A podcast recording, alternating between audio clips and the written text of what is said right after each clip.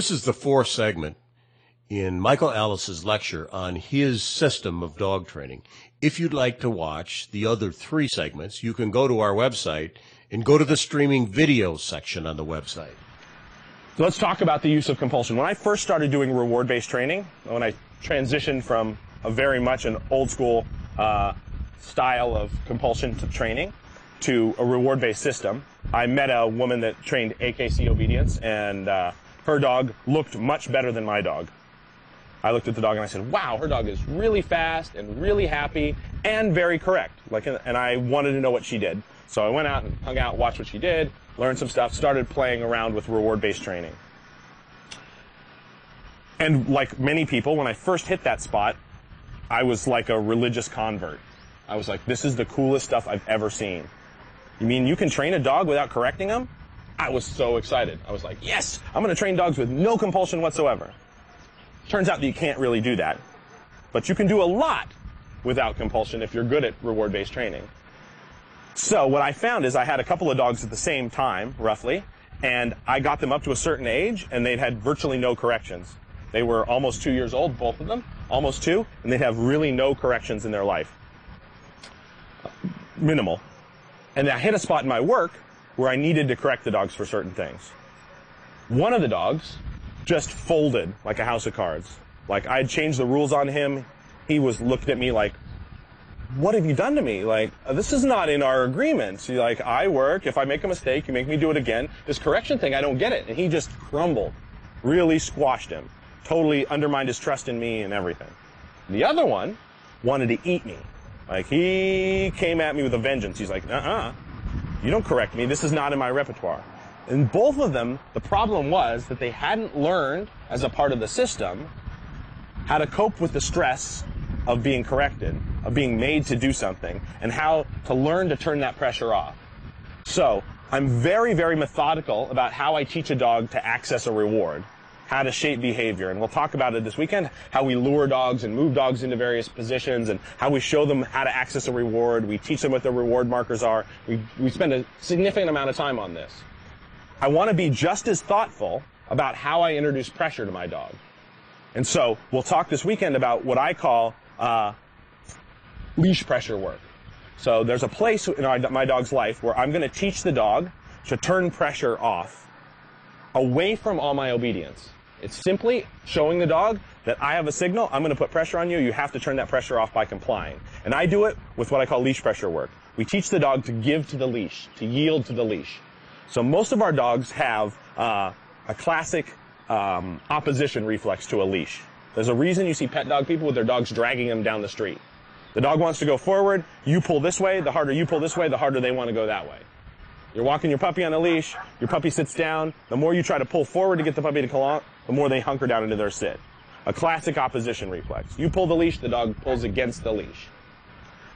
What we want to do is teach the dog that if you feel leash pressure, you go with it. You move with it. And we teach this separate from all our obedience. So I have a young dog, they hit a certain spot in our training, they're usually, oh, I want to say, five, six months to nine, ten months old, somewhere in that range. They're, we, the dog and I have a good relationship.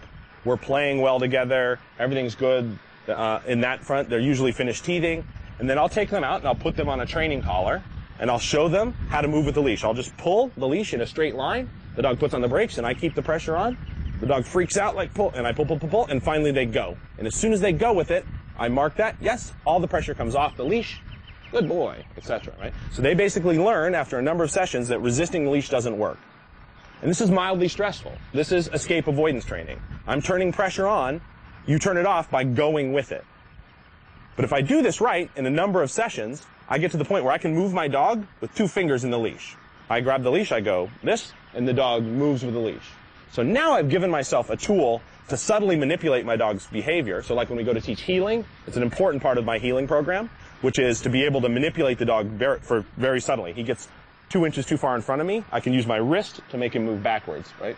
Very subtle gradients. I can give the dog information with a leash. I can move him around. The other thing the dog learns is that stress, a little stress isn't going to kill him. He learns to turn pressure off and it's not the end of the world. So later on, if in my work as I progress, I need to use the leash to correct my dog, he knows what it is, he knows how to turn it off, and he's not stressed by it. But when I taught him this, I didn't teach him it giving him any commands. I didn't teach him it while teaching him any obedience behaviors. So he doesn't associate any of this stress with our obedience work. I get it ironed out somewhere else, I show the dog the skill, and then I bring the tool into my toolbox and incorporate it into my obedience work. Okay? So now we've built up a system where the dog understands yes, good, and no. Basically understands when they're getting a reward. I can tell them exactly when they're right and wrong with verbal markers. I can manipulate their behavior to access something they want. And they know how to turn pressure off. And I have a leash pressure skill that I can use to manipulate them around with. Now these are the tools that I'm primarily going to use to train my dog. A couple of pitfalls that we're going to run across that I should mention right now. You'll see when we start working dogs that what we do a lot of the same way that I taught the dog leash pressure without any commands, we teach the dogs behaviors before we put the behaviors on cue. So the first time I go out and teach my dog to sit, I do not say sit. I show my dog how to sit. I take a piece of food, I hold it in front of my dog's face, he follows the food, I lift the food up, his nose goes up, his butt goes down, he sits, I say yes. I reward him. I didn't say sit, I didn't do anything. I simply messed with him until I got him to sit. And I repeat this over and over again until every time I lift my hand like this, my dog sits. Now I put that behavior on cue. But not until I'm sure that I can get the dog to do the behavior the way I want. So I taught the behavior, now we put the behavior on cue. So I say sit, lift my hand, yes, reward. Sit, lift my hand, yes, reward. Sit, lift my hand, yes, reward. Sit, oh look, the dog sat before I lifted my hand, yay, right? And we're going to do this with everything. We're going to do it down. We're going to do a stand. We're going to do it come to heel, right? We teach the behavior, then we put it on verbal cue. And the verbal cue predicts what follows immediately after it. So I put the verbal cue right in front of whatever physical help I need to get the dog to do the behavior. So now I've touched on this a couple of times already. One was with the reward marker, right? The reward marker needs to be predictive. Needs to happen right before the production of the reward. Now I'm talking about putting a verbal cue right in front of physical help. Because this is one of the most important concepts that we have. If you do anything physically and verbally at the same time, the physical will override the verbal and become the signal for the behavior. So, if you're there and your dog's in front of you and you're saying, down, down, down, you can do that over and over again. Physical, verbal together, physical overrides verbal, becomes the signal for the dog.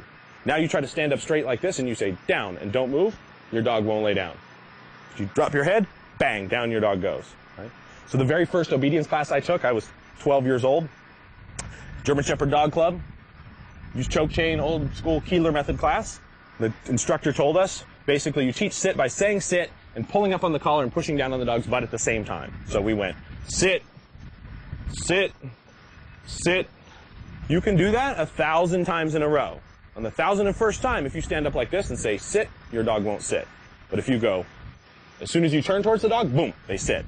Physical, verbal together, physical overrides verbal. So even if I'm doing old school, what old school? If I'm doing escape avoidance training, even if I'm using the leash or correction to get the dog into position, the cue has to happen right before it. It has to be predictive. So I would say, sit, boom. Sit, boom. Sit, boom. Sit, boom. Sit. Oh, look, he sat before I moved. We got it, right? It has to be predictive. We see these things all the time. I told you before a little bit about that the change of positions exercise. When you leave the dog at a distance and you tell him to sit down and stand. The time I first saw that exercise, I was doing Schutzhund, and uh, I saw a ring sport guy do the exercise, and I thought it was super cool. I'm like, oh, that's really cool. I'm going to teach my dog that. So I went home and taught my dog that over the course of the next couple of months, and he was really good at it. I could leave him way over there sit down, stand down, sit down, any order. And I thought, oh, this is awesome. And I had a friend videotape me training one day, and I was going like this. Sit, down, stand, with my head, right? Really little movements. I lifted my eyebrows, dropped my head, like that. Ooh, I should stop doing that. Go out the next day, stand up straight, sit, nothing. Down, nothing. Stand, nothing. I lift my head like this. He sits, downs, stands, right? I didn't have to say a word. He physically, because I was making the gesture at the same time, I was saying something. And it's a huge problem, right? So this is one of the problems that people see all the time. They're pulling their shoulder. They're popping the dog with the leash at the same time they're giving a command. All these things are going to get in your way as you progress, right? So keep this in mind. It's a big part of it. We're going to end this part of the lecture here. Our next newsletters will be a continuation of this lecture from Michael Ellis.